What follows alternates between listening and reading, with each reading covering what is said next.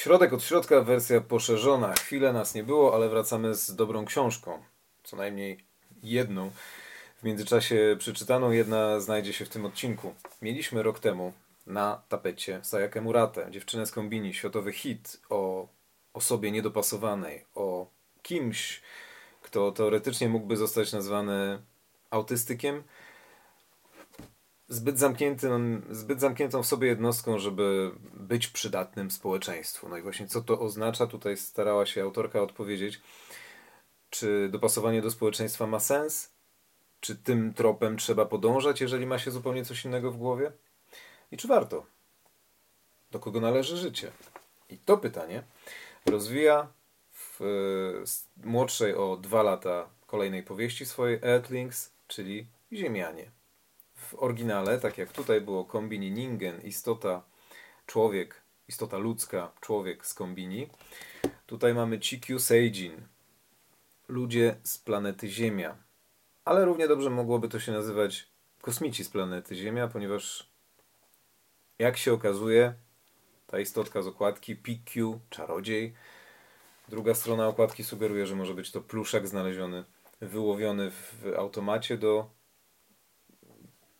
wyławiania z masy zabawek jakiejś upatrzonej i kierowania tą łapką, żeby między innymi albo przypadkowo ten bądź inny e, okaz zabawki wpadł do dziury, żeby można to było wyłowić. To rzadko kiedy się udaje, ale e, wątku, czy jest to zabawka z automatu, nie dowiadujemy się i nie poszerzamy czytając książkę, natomiast ten czarodziej prowadzi 11-letnią główną bohaterkę książki, która 11 lat ma przez połowę książki, potem już opisuje e, wydarzenia z perspektywy dorosłej. Choć pytanie, czym jest dorosłość?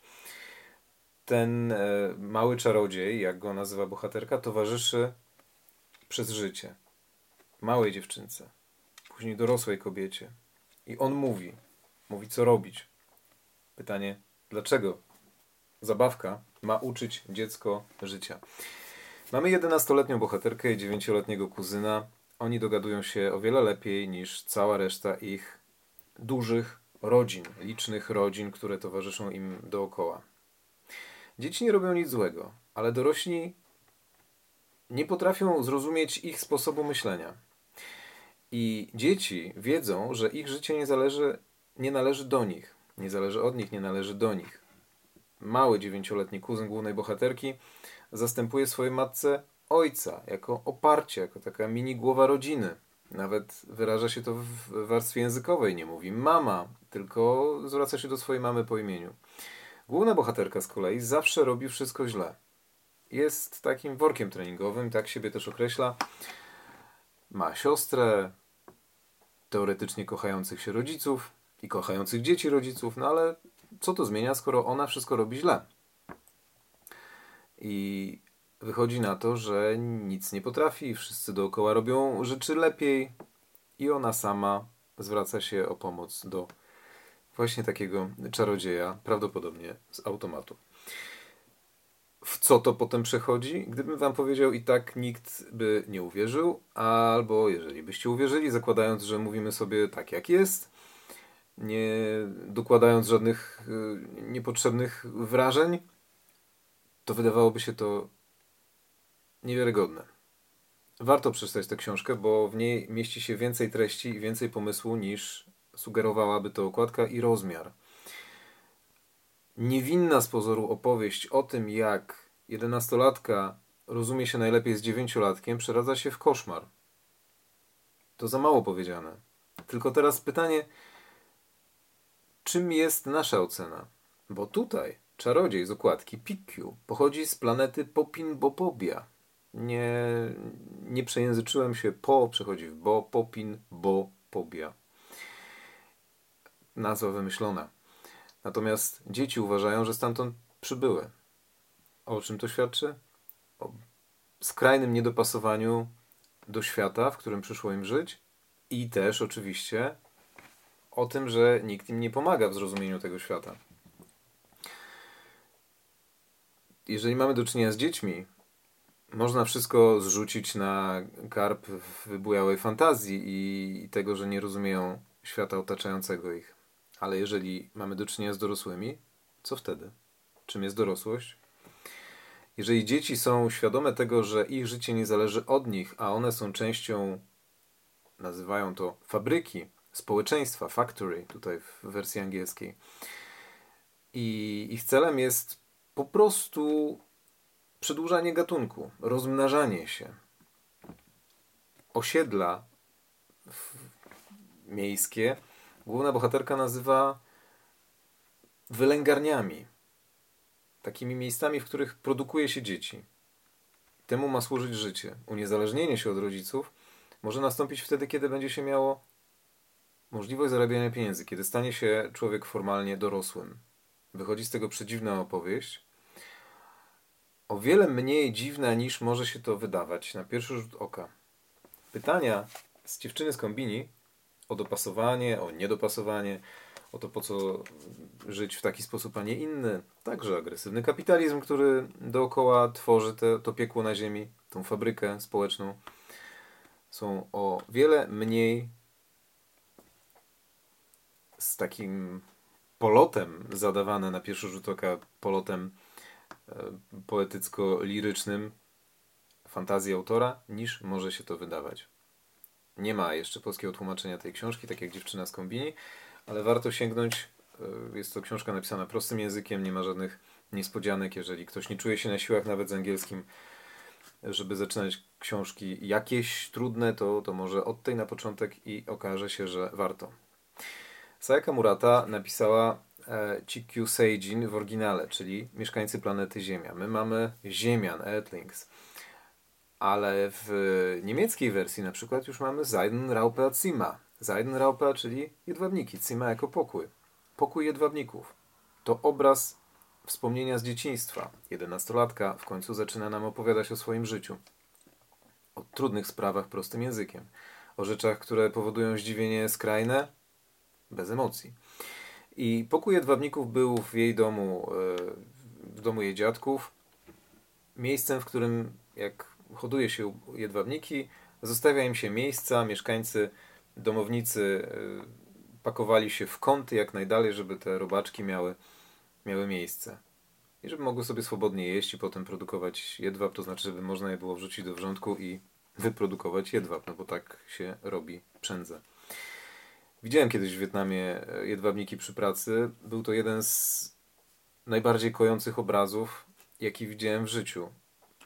Mm, lubię owady, nie przeszkadzają mi, mm, nie boję się ich.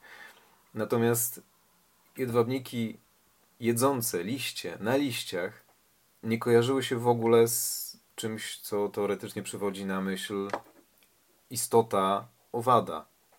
Nie były brzydkie, nie były ślizłe. Miało się ochotę je dotknąć, tylko oczywiście no, tak, żeby im nie zrobić krzywdy. Cały czas mozolnie jadły swoje liście i jeszcze wydawały przy tym bardzo miłe dźwięki, taki, taki szum uspokajający. Działały jak muzyka relaksacyjna tak naprawdę, więc wyobrażam sobie, że taki Seidenraupezima zupełnie nie był czymś obrzydliwym, że oto owady, robaki, różne glizdy, takie gąsienice, no, no nie, nie glizdy oczywiście, ale gąsienice, z których potem jakby im tego nie przerwać powstały być my tego cyklu życia. Ale to nie jest coś, co odstręcza. To jest takie właśnie miłe wspomnienie. I teraz, o co chodzi jedwabnikom? O przeżycie. Sayaka Murata w wersji angielskiej pisze do nas survival at all, at all cost.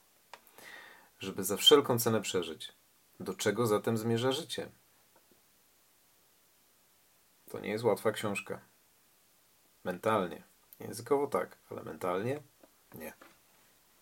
To nie jest książka o pluszaczku.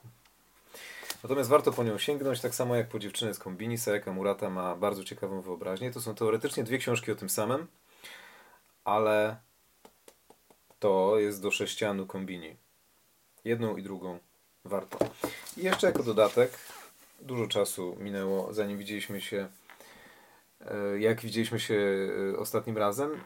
Tych książek nazbierało się kilka, ale e, dobrze mówić po zakończeniu czytania. W przypadku Sayaki Muraty Earthlings gdybyśmy zaczęli omawiać tę książkę bez ostatniego rozdziału, okazałoby się, że kilka osób mogłoby już nawet po nią nie sięgnąć po tym ostatnim rozdziale. Nie mogę nic powiedzieć. Dobrze jest mówić o czymś jako o zamkniętej całości, ale tym razem, tutaj jak pokazuje zakładka, jestem w jednej, powiedzmy, czwartej. Mieko Kawakami, Breast and Necks, jeszcze też nie ma polskiego tytułu. Piersi i jaja. E, w oryginalny, znaczy w, ze względu na treść, którą poznałem do tej pory, historia trzech kobiet, dwie siostry. Starsza ma e, córkę, z którą przyjeżdża do młodszej, która jest główną narratorką powieści. Starsza chce zrobić sobie operację, powiększania piersi. Młoda zastanawia się, czemu jeszcze nie dostała okresu i jajka jako wstęp do cyklu miesięcznego e, dostawania okresu u kobiet. To tytuł. Ale w środku opowieść o życiu, która jest tak pełna szczegółów, że pokazuje, że można opisywać rzeczy takimi, jakie są. Tak, jak się dzieją. Gdyby ktoś popatrzył teraz na ten kadr nasz i opisał cały obraz, moje machanie rękami, znaczek, od którego zaczynam wszystko, elementy, to, że tutaj mi bardziej włos się podniósł, wszystko, nie robiąc z tego obciążanego materi materiału obciążającego odbiorcę. To duża sztuka. Mieko Kałakami ma dryg do pisania, to widać, to pierwsza rzecz, jaką jej poznaję teraz, ale po tych 100 stronach z ponad 400 Breast X zamówiłem e, kolejną jej powieść, Heaven. Zobaczymy niedługo, czym jest. Bo na pewno niedługo przyjdzie. Zatem z takimi wrażeniami literackimi z Japonii pozostawiam Was w nowym roku, który już się w międzyczasie zdążył zaawansować całkiem solidnie do połowy stycznia. Dziękuję za uwagę i życzę dobrej literatury na co dzień. Nie tylko e, podczas oglądania odcinków.